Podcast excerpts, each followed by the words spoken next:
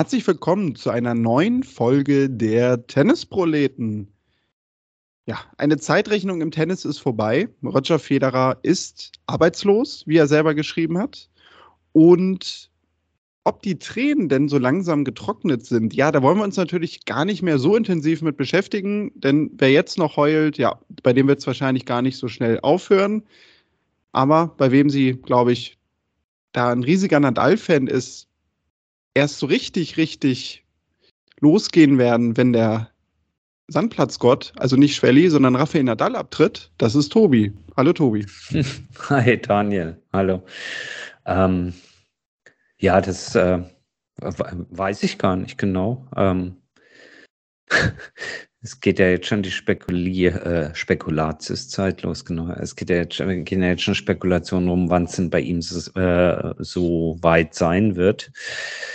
Ähm, keine Ahnung. Ich glaube, er wird äh, die nächste Saison noch spielen und äh, dann aufhören. Aber zu diesen ganzen Bold Predictions und was so nächstes Jahr passiert, glaube ich, werden wir zum Ende des Jahres, zum Jahreswechsel wieder Stellung nehmen.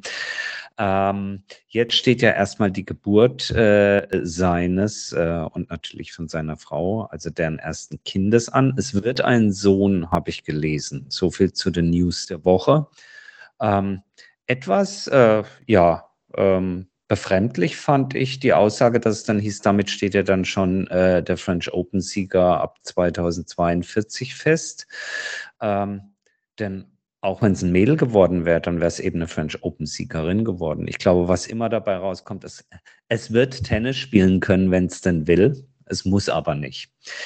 Ähm, genau, soviel zur Zukunft. Zur Vergangenheit. Wolltest du noch über Federer heute reden oder äh, machen wir das, wenn er dann das nächste Mal irgendwie als äh, Podcast-Host auftritt oder so und wir sagen, oh nein, jetzt gibt es auch noch, noch einen weiteren Tennis-Podcast. Ja, das stimmt, da hört uns immer niemand mehr. Ja. Mm, also, also, wollen wir noch über Federer sprechen heute? Zum Zeitpunkt der Aufnahme ist es eine Woche her. Ich glaube, den Schwerpunkt, den können wir da rausnehmen für diese Woche was ich ganz interessant fand, war, das war, glaube ich, das erste Match jemals im Profitennis, wo danach nicht die Frage war, wie ging es aus, sondern sich alle gegenseitig gefragt haben, hast du geweint oder nicht? Das fand ich ganz amüsant. Mhm. Kenne ich von meinen Matches auch, aber da liegt es eher meist daran, dass ich ganz, ganz schrecklich spiele und man deswegen anfängt zu heulen.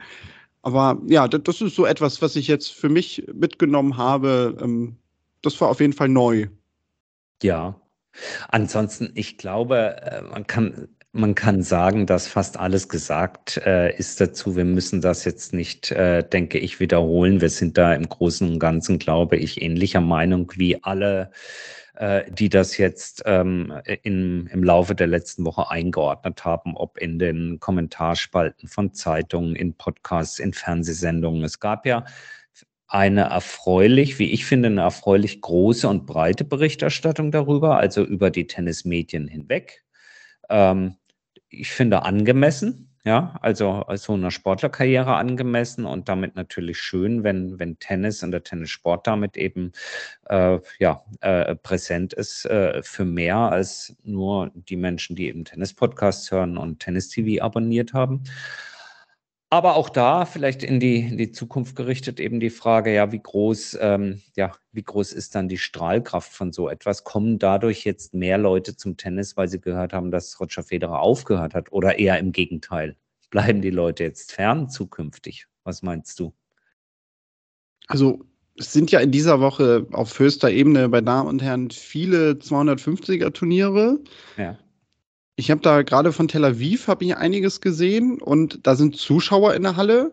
Mhm. Ich habe Bilder gesehen von verschiedenen Challenger-Turnieren. Da sind Zuschauer vor Ort. Tennis existiert weiter. Man hätte es nicht gedacht, aber es scheint so zu sein. Okay, gut, dann einigen wir uns doch darauf, dass es ein, eine würdevolle und, und, und äh, grandiose Verabschiedung von Roger war. Ähm, Ah, aber eine Sache doch, das fällt mir jetzt spontan ein, äh, worüber ich vielleicht dann doch ganz gerne mit dir noch kurz sprechen würde, weil das ist komplett untergegangen meines Erachtens.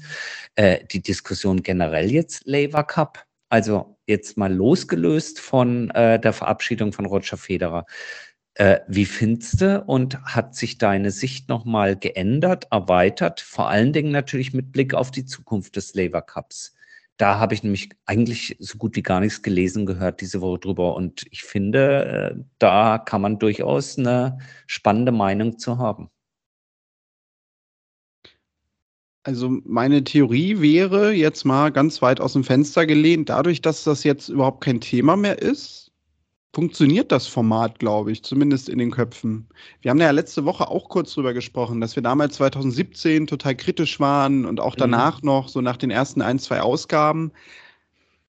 Nun hatte natürlich dieses Turnier, dieser Labour Cup jetzt ja einfach dieses Flaggschiff natürlich mit dem Federer-Abtritt. Ja. Ich glaube aber sogar, was noch viel, viel wichtiger war, dass dieses ominöse Team Welt ja. jetzt zum ersten Mal auch den Labour Cup gewonnen hat. Also, dass jetzt ja, ich will jetzt nicht sagen, in den letzten Jahren kein Wettbewerb war, aber gerade im Jahr davor war es ja schon sehr, sehr deutlich, meine ich. Aber ich glaube, das tut sogar dem Ganzen nochmal sehr, sehr gut, dass jetzt nicht immer nur das sehr einseitig ausgeht, sondern ich glaube, so was wirklich dieses Wettbewerbsding angeht, haben wir jetzt eigentlich so richtig so einen Auftakt und dass das Ganze vielleicht auch dadurch nochmal so ein bisschen mehr wegkommt von diesem, ja, dann doch ja Exhibition-Charakter, den das Ganze immer noch hat. Ja, ja, also zwei Punkte, ähm, äh, die du angesprochen hast, nämlich äh, äh, der Sieg von Team World, äh, finde ich ganz, ganz wichtig. Ganz wichtig. Und ähm, naja, wenn man mal im Hinterkopf behält, wer nicht dabei war, also ein Carlos Alcaraz war nicht oder sagen wir noch nicht mit dabei.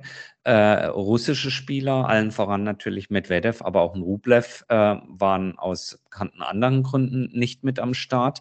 Das sind natürlich jetzt, äh, wenn man nur mal die drei genannten ähm, aufzählt, das sind halt dann doch wieder welche, die ins Team äh, ja, Europe reinfallen auch wenn sich leider, leider, leider Russland ja von, von Europa lossagt, aktuell weltpolitisch gesehen, aber normalerweise verortet sind sie eben in, eben in diesem Team Europe.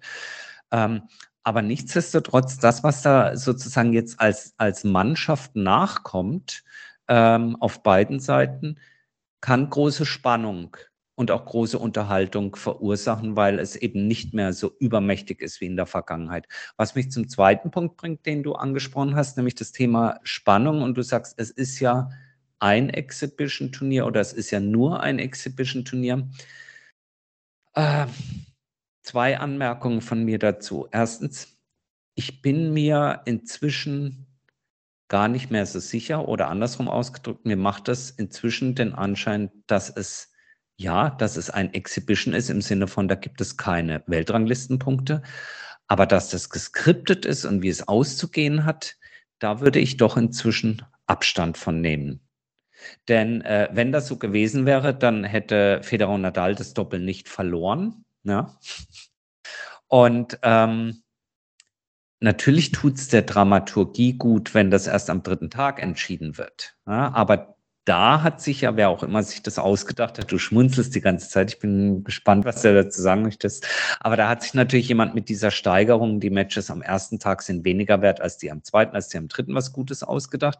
Also deswegen äh, diese Exhibition-Nummer, ähm, ich, ich, ich stelle die mal so ein bisschen in Frage. Es wird auch immer gerne nochmal hochgeworfen, hat ja keinen sportlichen Wert. Äh, hallo, äh, die Jungs, die spielen da, es geht um Sieg oder Niederlage, die kriegen Antrittsgeld dafür. Und wenn so etwas eine Tradition entwickelt, dann hat es durchaus einen sportlichen Wert. Warum schmunzelst du die ganze Zeit? Ja, weil du sagtest, dass du von deiner Theorie weggehst, dass das Ganze geskriptet ist. Wir können also endlich verkünden, Tennisverschwörer Tobias Ambrosius ist wieder auf dem richtigen Weg. also ich habe da ja nie so ganz geglaubt, dass sie das jetzt so durchskripten. Mhm. Aber klar, also wäre das so, dann hätten TFO und Sock wahrscheinlich im Match-Tiebreak am Freitagabend oder besser gesagt Freitagnacht ja wahrscheinlich den Filzball einmal mehr ins Netz hauen müssen. Absolut. Und das ist ja nicht passiert. Dann, dann, hätte TFO nicht voll durchgezogen und durch den Mann geschlagen, ja. Richtig. Also das war schon, äh, manche haben sich darüber entrüstet. Ich finde, das ist beim Doppel, äh, was ist ganz normal, ja. Das war eben Wettkampftennis, ja. Und der hat da keine gefangen gemacht. Und ich, ich fand es gut, dass sie äh, voll durchgezogen haben. Jetzt nicht im Sinne von, ich möchte den anderen abschießen, sondern dass alle alles gegeben haben. Und damit noch ein weiterer Punkt hinsichtlich, also Exhibition oder sagen wir besser Attraktivität. äh, im Zusammenspiel mit, äh, mit den Personen, die antreten. Ähm, ich meine, Tiafo hat ja wirklich abgeliefert. Nicht nur was das Sportliche vom Ergebnis her angeht, sondern natürlich auch von der Show. Und jetzt stell dir mal noch äh, vor, man kriegt den Nick Kyrgios in das Team World noch mit rein. Also gut, ob du für 15.000 äh, Dollar oder Pfund Tickets verkaufst, das sei mal dahingestellt. Das war sicherlich eine Sondersituation. Aber du wirst damit Hallen füllen können. Du wirst hochattraktives Tennis bieten können in der Zukunft. Und insofern würde ich mich freuen, wenn dieses Ding seinen verankerten Platz da behält und sich weiterentwickelt, weil es eben auch im Vergleich beispielsweise zum inzwischen vollkommen zerfransten äh, Davis Cup ein sehr greifbares Format ist. Also man weiß irgendwann, ach ja, das ist immer da Mitte September und es findet so und so statt. Und irgendwann wird man auch gelernt haben, dass es am ersten Tag ein, am zweiten Tag zwei und am dritten Tag drei Punkte für einen Sieg gibt. Ja. Aber es ist ein greifbares Format. Richtig, ja. ja also, also. Das, das Ding punktet auf jeden ja. Fall. Ja, so viel zum Thema. Wir wollen diese Woche nicht ja. über den Labour Cup sprechen und sprechen dann doch über den Labour Cup. Ah, haben wir, aber wir sprechen uns im Jahr wieder. Nur mir ist es jetzt, wie gesagt, spontan eingefallen, weil das, wie gesagt, die Woche eben vor lauter Federer, versteht uns nicht falsch, auch wir haben geheult, ja, aber das war so gar kein Thema und ich, ich, ich schaue gespannt auf äh, nächsten September.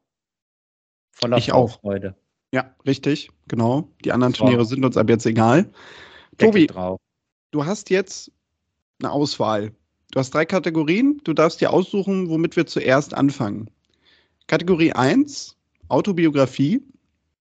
Kategorie 2, Team Team. Oder Kategorie 3, DTB-Präsident. Ähm, fangen wir Fangen wir mit was Schönem an, Autobiografie. Äh, äh, genau, würde ich auch sagen, das ist definitiv was Schönes. Ihr habt es wahrscheinlich schon gelesen, Angelique Kerber hat eine Autobiografie angekündigt, wird die Zeit jetzt nutzen, um mal alles aufzuschreiben, was sie so erlebt hat. Und Tobi, ich muss sagen, ich bin nicht immer unbedingt Fan davon, von diesen Biografien, weil ich auch finde, dass es einfach viel zu viele gibt und das ja irgendwie ja mehr oder weniger so ein Modeding ist. Hm. Du hast einmal was bei Instagram gepostet, drei Leute haben geliked, also schreibst du eine Biografie, weil es Leute interessieren könnte. Nicht so, dass wir glauben, ne, wir machen den Podcast natürlich nur auch, weil wir irgendwie immer auf die Idee gekommen sind, das könnte jemand hören. Also ganz so von frei machen können wir uns natürlich nicht. Aber worauf ich hinaus will, Angelique Kerber hat ja eigentlich immer sehr, sehr wenig von sich preisgegeben. Und da war sie aber auch immer sehr bedacht drauf.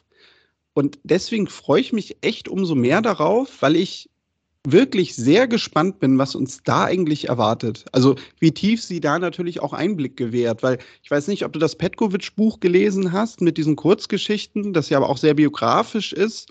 Mhm. Und die zum Beispiel hat ja wirklich schon einen sehr, sehr tiefen Einblick gegeben, auch so in ihre Gedankenwelt, in ihre Gefühlswelt. Und jetzt nicht, dass ich dasselbe erwarte, aber ich bin halt sehr gespannt, ja, wo man diesen Maßstab vielleicht ansetzt und wo das aufhört, wenn man so ein Buch natürlich daneben legt. Ja, du legst die Latte oder die Erwartungshaltung damit natürlich recht hoch an.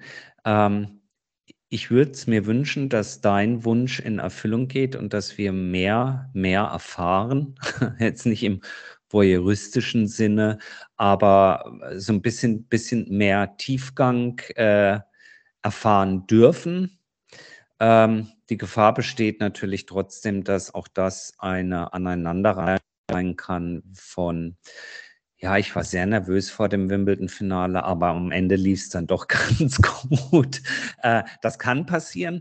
Äh, ich glaube, das steht und fällt so ein bisschen auch damit, äh, wer da am Ende im Hintergrund unterstützt und oder schreibt. Ja, das ist ja kein Geheimnis und es ist ja auch überhaupt nichts Verwerfliches, äh, dass man sich da ähm, Autorenhilfe mit ins Boot holt, wenn man sowas äh, zu Papier bringt. Und äh, wenn man da jemanden hat, der das, der das ja mit, mit einem gewissen Dreh, mit einer guten Story, mit einer schönen Linie eigentlich durch dieses Buch verfolgt und da auch ein bisschen gräbt, dann kann das sehr, sehr gut werden. Ähm, ich bin auch gespannt und äh, freue mich drauf. Ich denke, so ich das verstanden habe, das kommt noch dieses Jahr raus, wahrscheinlich pünktlich so zum Weihnachtsgeschäft irgendwie im November dass man äh, schon eine Geschenkidee für einen Tennisfan hat äh, zu Weihnachten. Lassen wir uns mal überraschen, aber ich bin dabei dir. Also es wäre wünschenswert, da ein bisschen mehr als nur die normalen Statements nach äh, Matches aus Pressekonferenzen zu hören bzw. zu lesen. Mal schauen.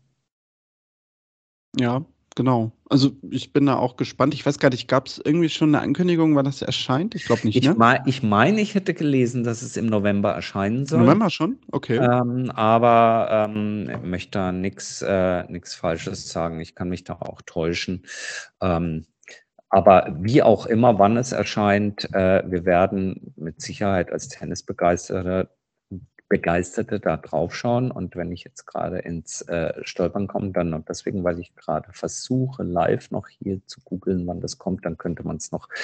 Ähm, eine Frage des Willens, mein Weg nach oben von Angelique Kerber wird kosten 19,95 Euro und erscheint am 5. November 2022. Okay, dann bin ich ja weit davon weg, dass ich sage, man weiß noch gar nicht, wann das erscheint. Ich, das habe ich echt überlesen. Ich habe jetzt irgendwie so erwartet, das kommt irgendwie im nächsten Jahr, aber umso Nein. besser. Also 224 Seiten wird das Machwerk haben, äh, also verdaubar, würde ich mal sagen. Ich glaube, es liest sich schnell. Ähm, genau, erscheint also Anfang November. Wir werden darüber berichten. Mein Weg nach oben, eine Frage des Willens. Gut. Dann, Tobi, ja, bleiben noch zwei Kategorien übrig. Ist es wie in der Quizshow? Team Team oder DTB-Präsident? Auch dann äh, bleiben wir doch ähm, äh, noch beim deutschen Tennis kurz und äh, reden über den DTB-Präsidenten. Ist was passiert? Also passiert in dem Sinne nicht. Aber also mir und du hattest mir auch bestätigt, dann juckt es dann doch ein bisschen in den Fingern, es gibt ja einen Podcast, den wir beide doch insgesamt sehr schätzen, können wir, glaube ich, sagen. Mad Dog und Wingman, der Sky-Podcast äh, zum Thema Tennis. Michael Stich und Patrick Kühn treffen sich da alle zwei Wochen. Ich glaube, das Format gibt es so seit Anfang des Jahres. Finde ich auch konzeptionell gut, weil sich da natürlich zwei treffen, die die Tour kennen, die bezogen auf aktuelle Dinge Anekdoten erzählen von früher. Finde ich immer ganz interessant, was die beiden für eine Sicht haben. Gerade Michael Stich ja nun sowieso seit ein paar Monaten auch durch TV etc. kommentieren, wieder auch mehr präsent insgesamt. In dieser Woche war Dietloff von Arnim, der DTB-Präsident, zu Gast. Da hat er so ein bisschen, ja, ich glaube, man kann sagen, über die Vision der nächsten Jahre gesprochen. Und ich finde, da gibt es so ein paar Punkte, gerade wir als Tennisromantiker, die wir sind, ja, worüber wir sprechen müssen. Wir haben auch schon mal über den Plan gesprochen, dass ein Masters-Turnier wieder nach Deutschland kommen soll, dass da gerade Hamburg unter Roten Baum sehr im Fokus steht, dass das Ganze sogar auf Rasen stattfinden soll, weil da der Turnierkalender ein bisschen verändert wird. Das ist natürlich einerseits etwas, ja gut, wo wir jetzt sagen können, nee, Roten Baum muss immer ein Sandplatzturnier sein, ist aber gar nicht so mein Punkt gewesen, sondern vielmehr, ich habe in der letzten Woche den Deutschen Tennisbund sehr gelobt für seinen Social-Media-Auftritt. Deswegen dachte ich mir, kann ich das Ganze jetzt ja mal wieder umdrehen und vielleicht auch ein bisschen Kritik äußern. Ich fand es ein bisschen schade von ihm, wie er den Fokus gelegt hat auf den deutschen Nachwuchs im Hinblick auf Erfolge ich weiß nicht, du wirst ja die Folge auch gehört haben, denke ich, und ob es dir da ähnlich ging. Weil wir reden immer wieder über Challenger-Turniere, das ne, Spanien, Italien, da gibt es ganz, ganz viele davon. Da sind die Verbände dahinter. Gut, da haben vielleicht auch die Sponsoren einfach ein bisschen ein anderes Verhältnis. Es gibt ja auch das Beispiel Frankreich gerade aktuell, wo man sogar volle Hallen sieht.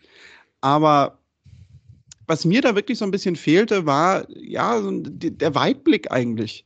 Denn es war sehr darauf ausgerichtet, wir brauchen irgendwie deutsche Spitzenspieler, die müssen in den Top Ten stehen, die müssen große Titel gewinnen. Aber irgendwie so zu der Breite an sich, was das Profitennis angeht, hat er nichts gesagt. Also sogar unabhängig davon, dass er auch gar nichts zu den Damen gesagt hat. Aber das kann jetzt vielleicht auch an der Runde gelegen haben. Das will ich ihm jetzt gar nicht mal existenziell vorwerfen.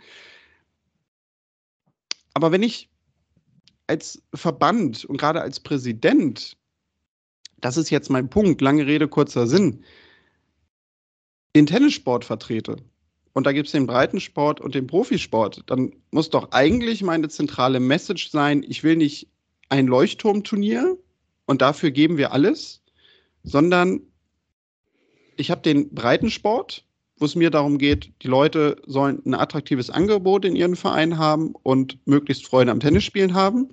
Und dann gibt es den Profisport. Das Ganze ist Werbung für uns. Da freuen wir uns natürlich, wenn es Spielerinnen und Spieler gibt, die große Titel gewinnen. Aber in erster Linie müssen wir doch dafür sorgen, dass die Ausbildung eine vernünftige ist, dass sie davon anständig leben können und dass sie im besten Fall auch danach wissen, was sie machen wollen. Oder bin ich da zu hart mit ihm ins Gericht gegangen? Ähm, nee, ich finde nicht zu hart. Ich würde ihn vielleicht sogar dahingehend in Schutz nehmen, dass er das vielleicht auch alles in petto hat. Er hat es noch nicht gesagt in diesem Podcast. Ähm, ich könnte mir schon vorstellen, dass er dazu auch äh, äh, Ideen hatte. Er hat aber in diesem Podcast sich eben auf, auf drei Hauptpunkte konzentriert und damit fielen alle diese wichtigen Dinge, die du gerade äh, genannt hast, die fielen irgendwie so ein bisschen runter. Das könnte man sagen, ja, das sind irgendwie Unterpunkte nach dem Motto, ja, aber wenn ich doch ein Tausender-Turnier habe, das ist ja nur die Spitze einer Turnierpyramide. Selbstverständlich wollen wir unten drunter auch dies, dies, dies und jenes haben und so. Ähm, da hat er es versäumt an der Stelle. Ähm, ich würde aber generell deiner, deiner Kritik auch zustimmen, dass für mich dieses, dieses Interview und man nimmt sich ja genauso wie wir es in unserem Podcast tun, dort eben auch die Zeit, Dinge etwas genauer und detaillierter und damit auch zeitintensiver zu beleuchten, dass das eben nicht stattgefunden hat. Mich hat äh, über, über weite Teilen dieses Gesprächs sowieso diese ja fast schon altväterliche Art und Weise wie alle drei. Man muss übrigens den Paul Häuser, der auch Teil des Podcasts ist, da ausklammern an der Stelle, weil A durfte er nicht viel sagen äh, und B, wenn er was sagen darf, scheint schon durch, dass er eben eine durchaus auch äh, jüngere äh, Sicht aufs Tennis vertritt.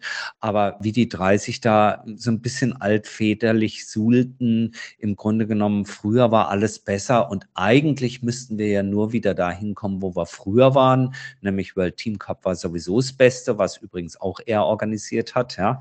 Äh, und das Ganze dann irgendwie halt noch digital, ja, dann wäre doch alles gut. So. Und äh, das ist jetzt von mir sehr, äh, sehr grob drüber gefahren über deine sehr, sehr viel differenziertere Kritik, aber das schwang irgendwie so mit, ja. Und deswegen sind genau solche, äh, sage ich mal, Feinheiten oder wirklich dann am Ende auch konkrete Antworten. Was tun wir denn, um in Deutschland wieder eine breitere ähm, eine breitere Spitze an Tennisprofis zu haben, also sprich eine, äh, eine, größere Anzahl an wirklich erfolgreichen deutschen Tennisprofis sowohl auf der WTA als auch auf der ATP-Tour haben. Das, das blieb so ein bisschen zurück und sinnbildlich dafür ist vielleicht, dass in dem Bereich ähm, wo man drüber gesprochen hat, dass man mehr für die Ausbildung tun muss. Das war der Bereich Trainerausbildung, da haben Sie drüber gesprochen, sind aber im Grunde genommen auch drüber nonchalant drüber hinweggegangen, dass wir durchaus erfolgreiche deutsche Trainer haben. Also selbst auf den Stimmt. Hinweis von Paul Häuser, dass es doch mit Torben Belz und Sascha Bein durchaus äh, weltweit mega erfolgreiche deutsche Trainer gibt, die aber halt leider auf der WTA-Tour tätig sind. Das wurde auch so beiseite gewischt, so nach dem Motto, äh, ja, aber denn Federer hat keiner trainiert so. so nach dem Motto. Und das ins, insgesamt, da bin ich schon bei dir, da hätte ich mir, hätte ich mir auch mehr, mehr versprochen gehabt. Und mir, mir war das Ganze zu, zu alt in den Aussagen. Also dieses, ich weiß, es wird sehr häufig zitiert, aber dieses alte weiße Männer. Ich meine, ich bin auch ein alter weißer Mann. Ich bin vom Alter her gar nicht so weit entfernt von denen. Aber ich habe dir und auch Henrike geschrieben, also wenn ich anfange so zu reden, dann bitte, dann schmeißt mich raus bei den Tennisproleten. Ich hoffe, ich bin's nicht. Ich will es so nicht sein. Ja. Aber immer dieses so, naja, früher war alles besser. Und die Jugend von heute, da ist auch keiner, der will, der, der, der ist nicht mehr bereit, heute sich reinzubeißen und alles dafür zu geben. Oh, das finde ich schon recht schwierig. In, diesen, in dieses Geheule ist, ist ähm, der DTB-Präsident jetzt nicht unbedingt voll eingestimmt, aber insgesamt haben die drei für mich dann, so viel Kritik muss erlaubt sein von unserer Seite, einen ziemlich ja, altbackenen Job abgeliefert in dieser Podcast-Folge. So ging es mir. Ja, das mit den Trainern, genau, das, das war auch so ein Punkt. Also da musste ich sogar so ein bisschen lachen, ähm, als ich, da glaube ich sogar, das war gar nicht so von ihm gemeint, also sicherlich nicht. Aber als Dietler von Arnin dann irgendwie so meinte, naja, also was Trainerausbildung und Weiterbildung angeht, die haben ja die Möglichkeit, überall hinzufliegen, aber sie machen es ja nicht. Das war, war, war nicht seine Wortwahl, aber so, so kam ja. das irgendwie so rüber. Und da musste ich halt wirklich lachen. Ich so dachte, naja, gut, also das ist ja jetzt auch nicht das grundsätzliche Problem, wo ich aber sogar noch so dachte, naja, ob jetzt zum Beispiel eine Jasmin Wöhr oder so sowas gerne hört, weiß ich nicht. Ja, also äh, ich bin da, ich bin da grundsätzlich deiner Meinung, dass der Podcast an und für sich ein sehr, sehr hörenswerter ist, aber mir ist es in den letzten Wochen auch zunehmend aufgefallen, dass eben ähm, und es geht nicht darum, anderer Meinung, äh, nicht anderer Meinung sein zu dürfen. Und gerade bei Michael Stich, finde ich, kann man das ja äh, nicht kann man, sondern schätze ich das auch, dass er sicherlich schon immer einer war, der Klartext geredet hat und der mit seiner Meinung nicht hinterm Berg hält, insbesondere dann, äh, wenn es eben auch, auch kritisch ist, auch dem Tennissport gegenüber kritisch ist und sicherlich keiner ist, der nur das Produkt verkauft, wie wir das ja manchmal anprangern bei Eurosport oder auch ATP, sprich Tennis TV, die ihr eigenes Produkt ja nicht schlecht machen wollen. Da ist er sicherlich super, aber gerade so in den letzten Wochen hat doch dieses, äh, dieses altväterliche und, und ja, mitunter teilweise schon, ich finde es manchmal etwas herablassende. Äh, das hat zugenommen, das würde ich mir, wenn man uns denn da hört und sich zumindest Kritik äh, mal anhört, das würde ich mir wünschen, dass sie beide da wieder so ein bisschen auf den äh, auf den Pfad der Anfänge dieses Podcasts zurückkommen. Denn das, was du gesagt hast, die Hintergründe, also das Aktuelle mit dem Historischen zu verbinden, so nach dem Motto virtueller Rundgang durch New York und über die US Open. Wie war das denn damals, bevor wir ins aktuelle Turniergeschehen dann einsteigen? Das fand ich sehr, sehr nett und schön gemacht, auch in der Vergangenheit. Aber wie gesagt, dieses alte weise Manngehabe, das finde ich im Moment sehr, sehr schwierig. Aber jetzt bin ich vom DTB-Präsidenten zur Generalkritik über den Sky-Podcast abgeschweift. Das tut mir leid. Macht ja nichts. Ist ja dein gutes Recht. Also uns darf ja auch jeder so kritisieren und auch andere Podcasts dürfen das gerne mhm. machen und offen sagen, was ihnen an uns nicht gefällt. Also ne, für alle, die jetzt vielleicht so ein bisschen aufhorchen und sagen, was ist das unfair, dass die hier so, so einen Podcast irgendwie jetzt bashen. Tun wir an sich ja eigentlich nicht, also zumindest nee. in meiner Wahrnehmung jetzt nicht. Ne? Und wenn doch, dann, dann schreibt uns das gerne. Aber wir, wir mhm. schätzen den Podcast ja, aber das war einfach halt ein Interview, wo wir sagten, also da müssen wir gerade so auch mit den Diskussionen, die wir hier führen, einfach mal unseren Senf dazugeben. Und das steht natürlich jedem anderen auch zu. Also Mist, jetzt haben wir damit wahrscheinlich irgendwie herausgefordert, dass uns Chip und Charge auseinander nimmt, weil die beweisen können, dass wir eigentlich gar keine Ahnung vom Tennis haben. Aber gut, da müssen das wir dann durch. Liebe Grüße Nein. an Andreas und Philipp. Nein.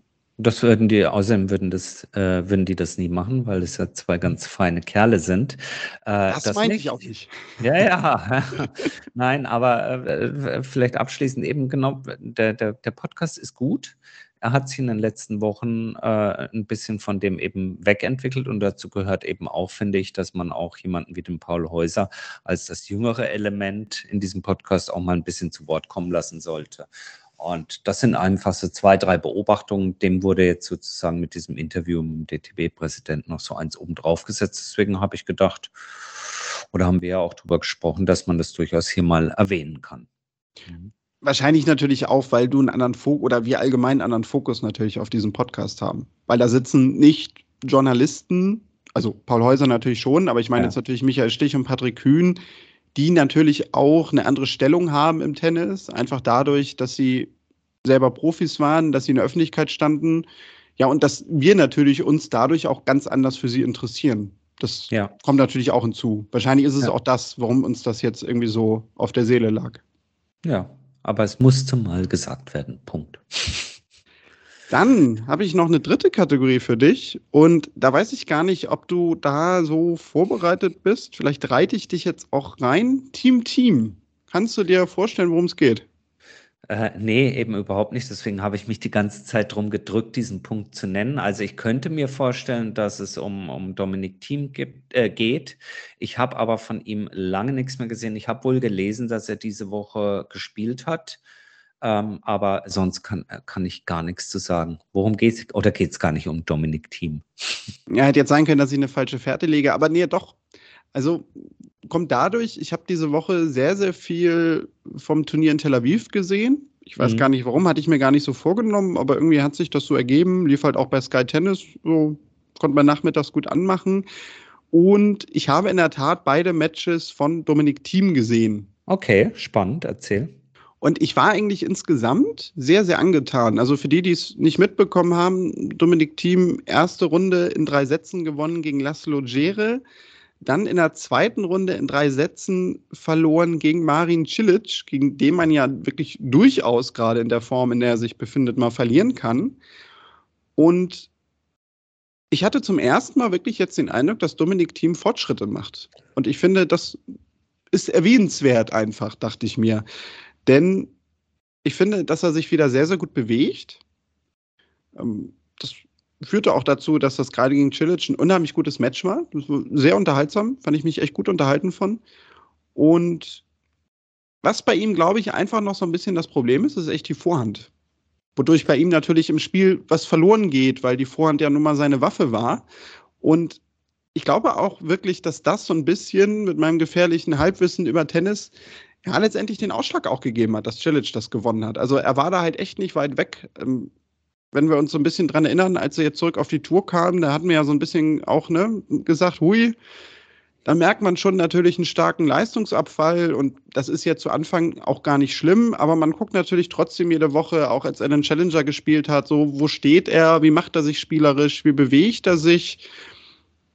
Und ich hatte jetzt wirklich zum ersten Mal den Eindruck, also so lange dauert das vielleicht gar nicht mehr, bis wir wieder den alten Dominik Team sehen, auch dann mit entsprechenden Ergebnissen.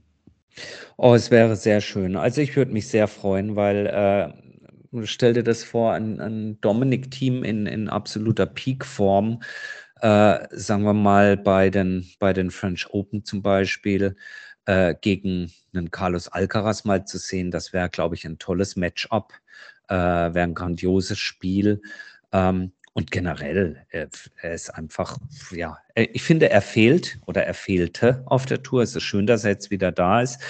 Ich ähm, glaube nach wie vor, dass so ein ähm, ja, Tennis ist ja sowieso, wenn du dich verbessern möchtest, wenn du an, an etwas arbeitest, es ist ja ein ständiger Prozess und am Ende steht da das Ergebnis. Das kennt jeder selber, wenn er, wenn er trainiert und spielt das und sagt jetzt, guck mal nicht aufs Ergebnis, sondern vertraue dem Prozess. Und es gibt es ja durchaus auch, auch im privaten Umfeld so, dass man mal ein Match verliert, aber vielleicht gar nicht unbedingt so mega traurig ist, dass man verloren hat, sondern man ist mit dem, mit dem Progress, mit dem, mit dem, mit dem Fortschritt, den man macht, ist man zufrieden, weil man sagt, ey, ich bin gerade im Prozess, dass ich meine Rückhand umstelle oder dass ich meinen Aufschlag verbessere oder wie auch immer.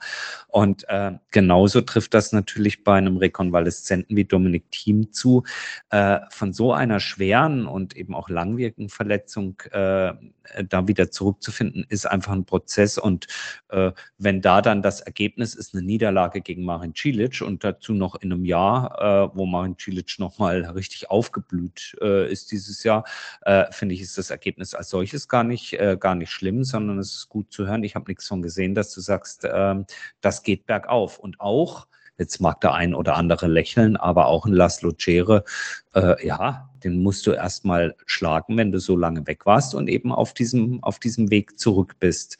Natürlich natürlich musst du äh, irgendwann dann und möchtest du für dich dann irgendwann auch die Ergebnisse liefern. Klar, als Sportler, im Amateurbereich sowieso und als Profi erst recht, äh, denn ohne Ergebnisse ist alles nichts, klar, keine Frage, aber ich kann es mir nicht anders vorstellen, als dass für Dominik Thiem dieses Jahr eines äh, des Zurückkommens ist, ein Jahr des, des Prozesses ist und er den Rest dieses Jahres nutzen wird, um sich wieder an seine Form ranzuspielen und die Erwartungshaltung, wirklich große Dinge zu erreichen, bei ihm sicherlich erst im nächsten Jahr wieder ranwachsen wird und dann auch ranwachsen darf. Und insofern, ähm, er wird mit Sicherheit, denke ich, äh, in, in Wien mit dabei sein.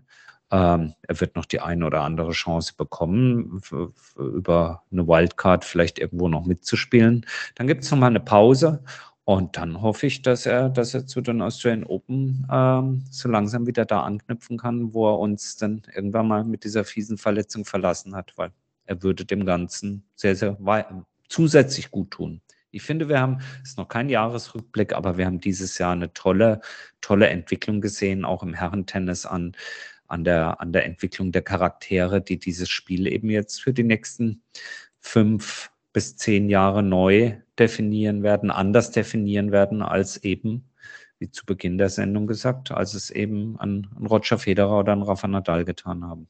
Und darauf dürfen wir uns freuen.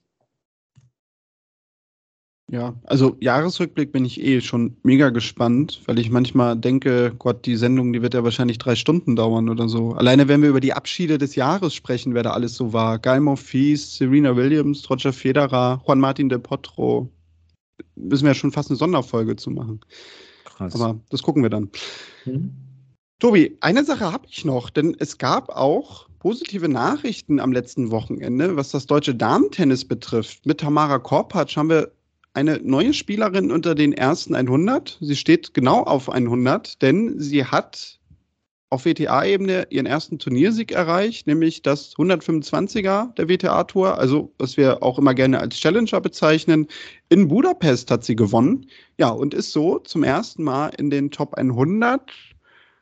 Jule Niemeyer hat sich ja auch jetzt hochgespielt ein bisschen und da rechnen wir ja damit, dass das noch weiter nach oben geht so schlecht steht es doch gar nicht ums deutsche Damentennis. Was haben die denn alle? Ja, gut, die Erwartungshaltungen sind natürlich andere als eine Weltranglistenposition 70. Fairerweise muss man sagen, eine Tatjana Maria spielt ein absolutes Megajahr. Wäre ja, hätte, wäre, wenn. Aber es ist halt nun mal äh, so, dass es keine Punkte in Wimbledon gab. Aber wenn sie die bekommen hätte, die Punkte, äh, dann wäre sie im Moment irgendwo so um die Nummer 35 in der Welt. Äh, ja, es ist eine Phase des Übergangs. Ähm, wenn wir ehrlich sind, waren wir davon ausgegangen, dass diese Phase des Übergangs schon ein bisschen früher äh, kommt, weil Petkovic hat länger gespielt als gedacht. Auch nach Angie Kerber war man ja nicht sicher, ob sie nochmal, jetzt nicht nach der Schwangerschaft, sondern ob sie vorher nochmal zurückkommt im Sinne von Leistung. Da hatte sie ja letztes Jahr äh, in Wimbledon ein sehr, sehr gutes Ergebnis, eine sehr gute Rasensaison. Äh, wir hatten den Abgesang sozusagen aufs deutsche Damentennis und diese Übergangszeit vor zwei Jahren oder zweieinhalb Jahren schon mal in der Sendung. Jetzt hat es halt nochmal anderthalb Jahre länger gedauert und jetzt sind wir in dieser Umbruchphase und Schauen wir mal, wie der Run von Jule Niemeyer weitergeht. Sie hat ja auch bei den US Open sehr überzeugend gespielt und insofern äh, freue ich mich schon, auch wenn es bis dahin noch lange Zeit ist, auf, äh, auf den Januar, wenn es wieder heißt, mitten in der Nacht aufstehen und australischen Sommer gucken.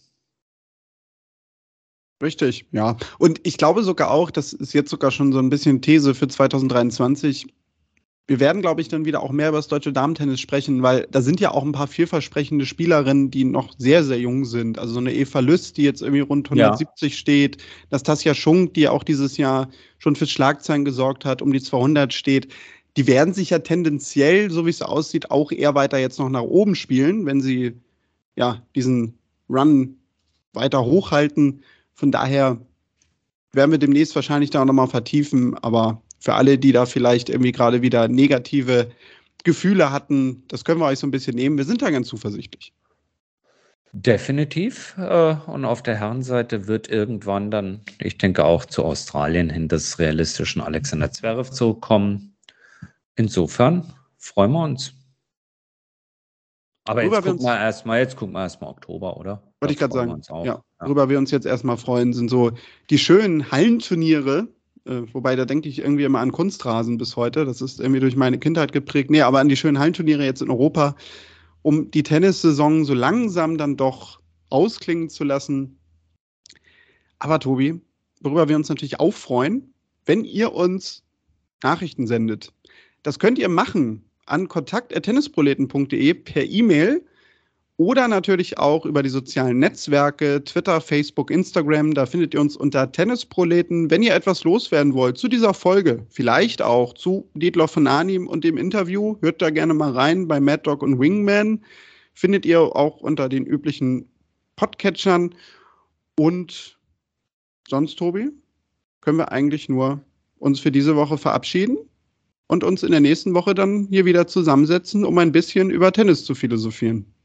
So machen wir das. Halbe Stunde kriegen wir immer zusammen, auch wenn wir am Anfang denken, es gibt nichts, worüber man reden kann. Irgendwie finden sich dann doch immer wieder Themen in diesem schönsten aller Sport. Äh, schöner grammatikalischer Fehler. In Arten. dieser schönsten aller Sportarten. Gute Nacht, macht's gut. Bis nächste Woche. Tschüss. Und tschüss.